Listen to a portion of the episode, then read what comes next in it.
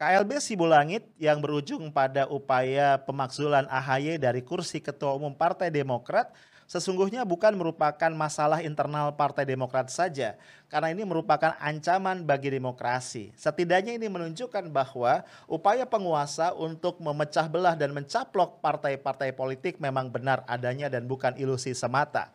Pertanyaannya, sejauh mana demokrasi kita masih punya potensi untuk bertahan ke depan. Karena jika ini terjadi, kekuatan oposisi akan menjadi semakin lemah dan akhirnya terjadi kuasi partai tunggal.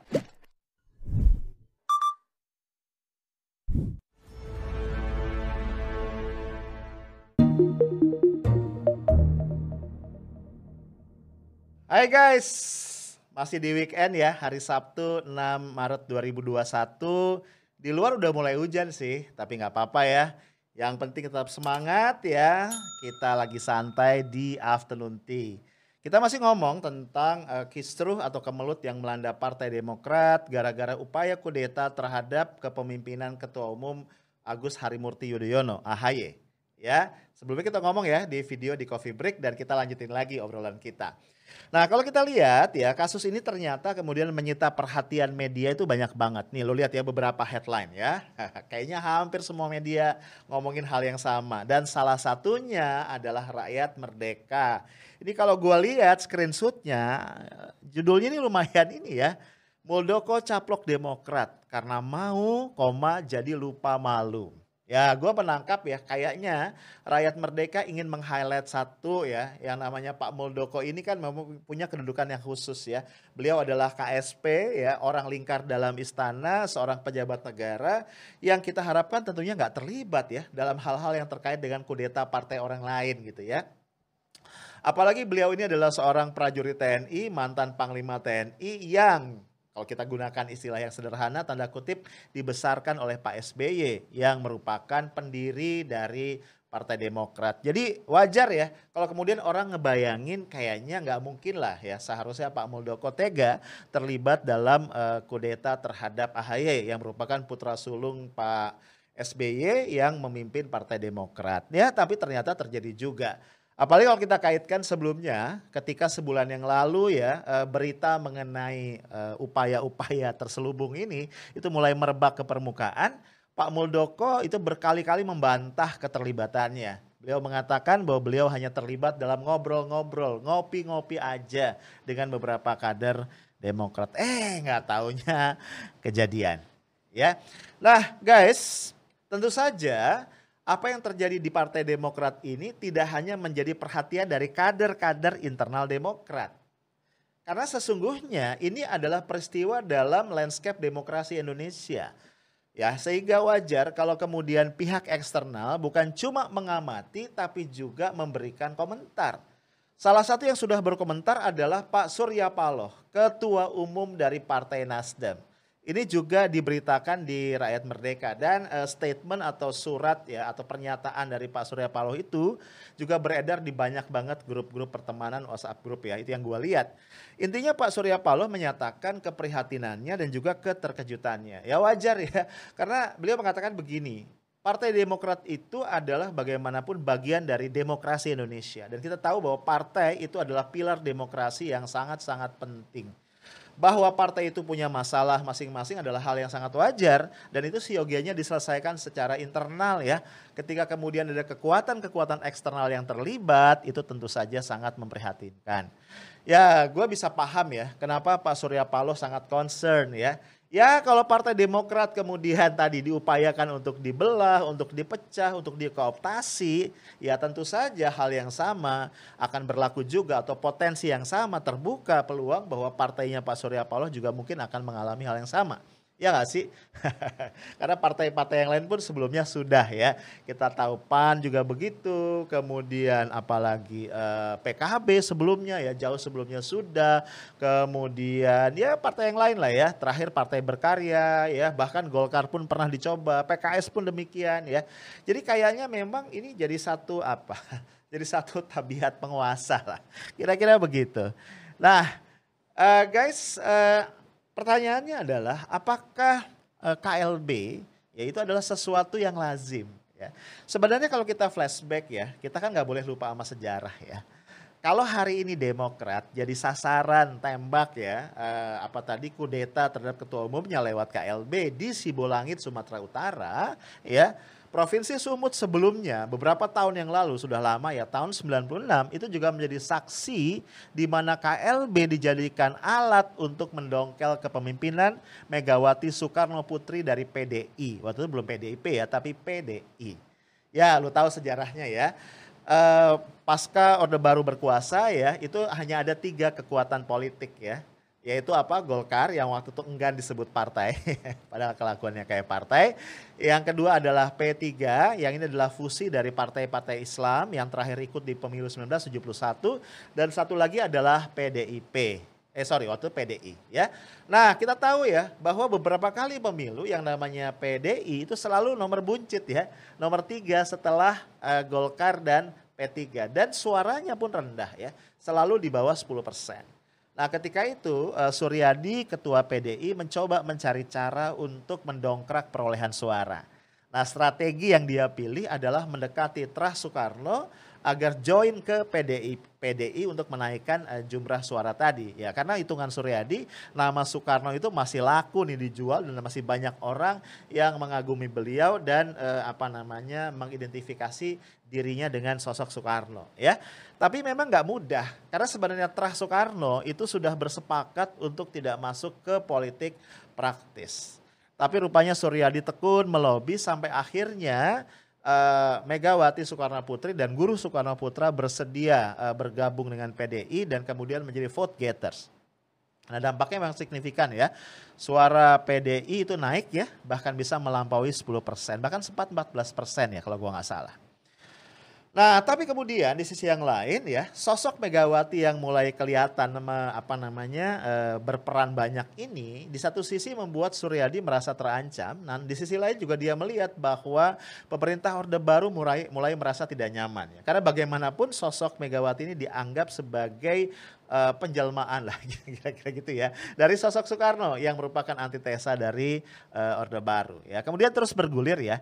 Kita tahu kemudian terjadi kongres luar biasa di Surabaya pada tahun 1993 yang secara uh, de facto ya itu kemudian mendudukkan atau memilih Megawati Soekarno Putri menjadi uh, ketua dari PDI. Nah, kemudian uh, ternyata ini menimbulkan apa namanya menimbulkan ke polemik begitu ya secara internal. Namun kemudian kedudukan Megawati dikukuhkan lewat Munas uh, eh, PDI di Jakarta. Nah, guys, uh, pemerintah Orde Baru yang tidak berkenan pada sosok Megawati akhirnya kemudian berusaha untuk menjadikan Suryadi kembali memimpin PDI. Sehingga kemudian digelarlah kongres luar biasa di Medan pada tahun 1996.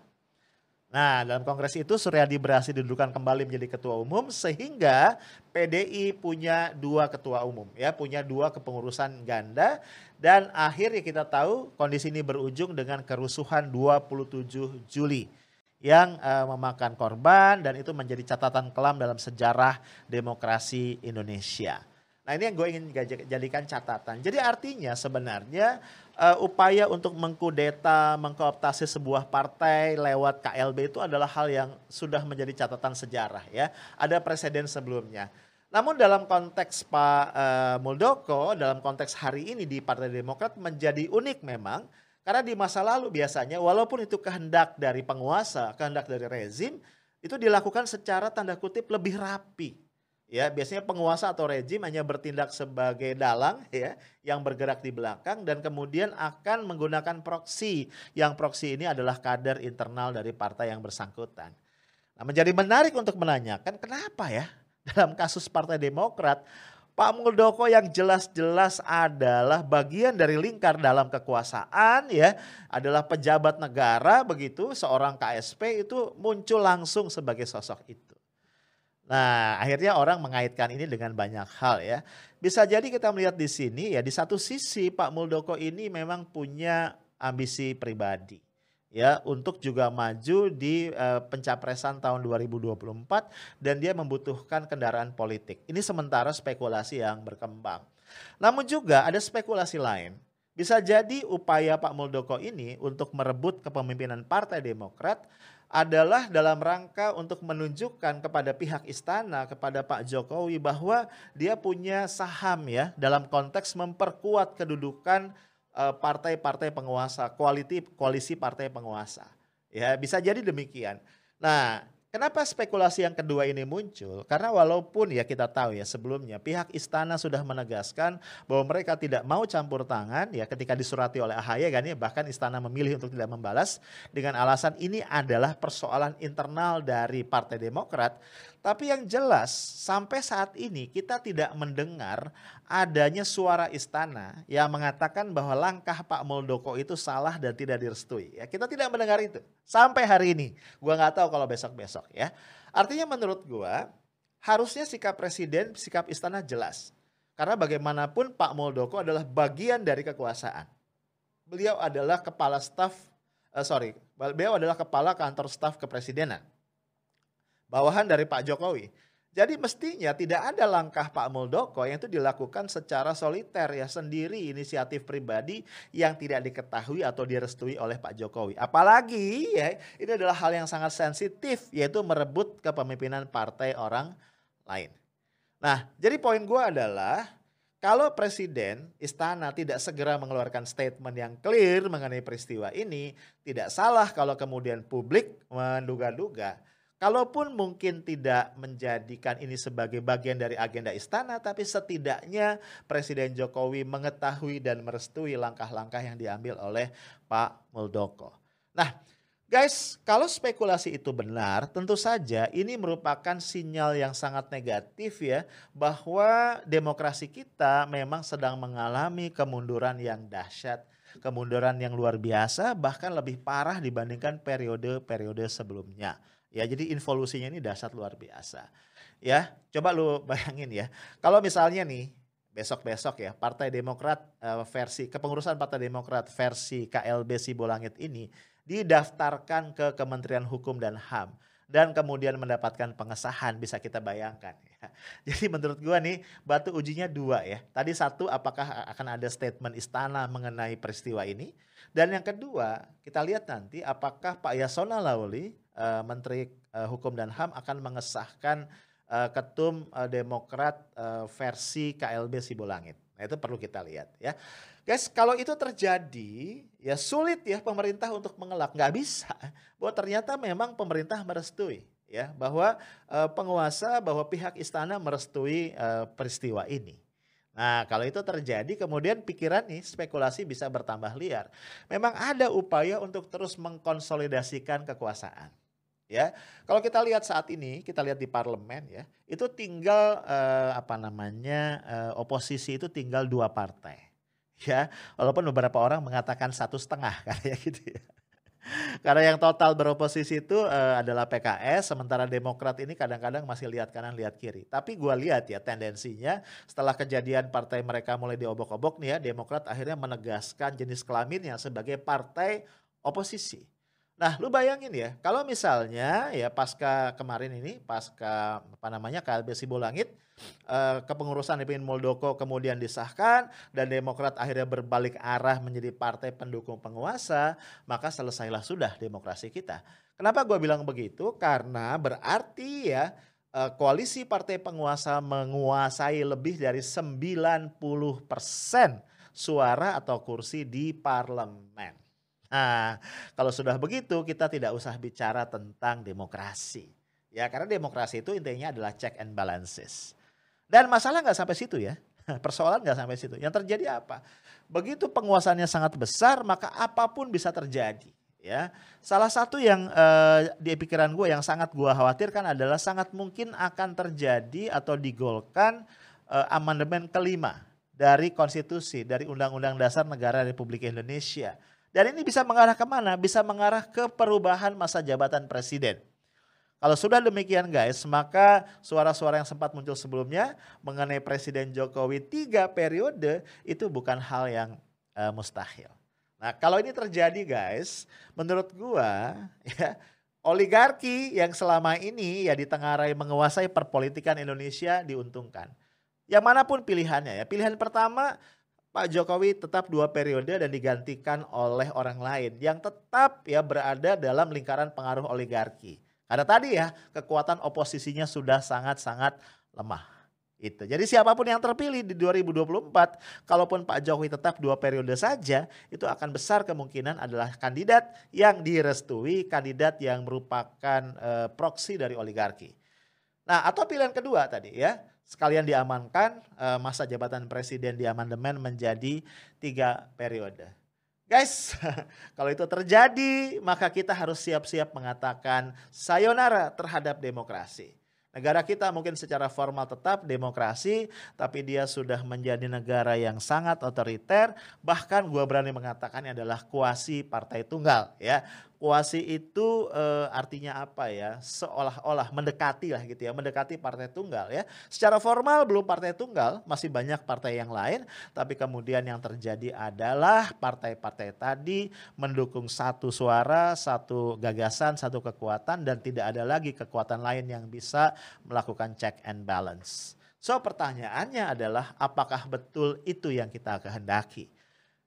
Kalau lu semua tidak menghendaki itu, menurut gua kita sebagai masyarakat sipil harus terus bersuara dan mencegah itu. Kita dorong partai-partai di parlemen untuk segera siuman, bangun dari tidurnya dan kemudian bergerak. Ya, karena bagaimanapun again ya, kita harus mencegah ya terbangunnya satu blok kekuasaan besar yang kemudian bisa jadi mengarah kepada kuasi partai tunggal. Itu aja guys dari gua Stay Smart and Professional. Assalamualaikum warahmatullahi wabarakatuh.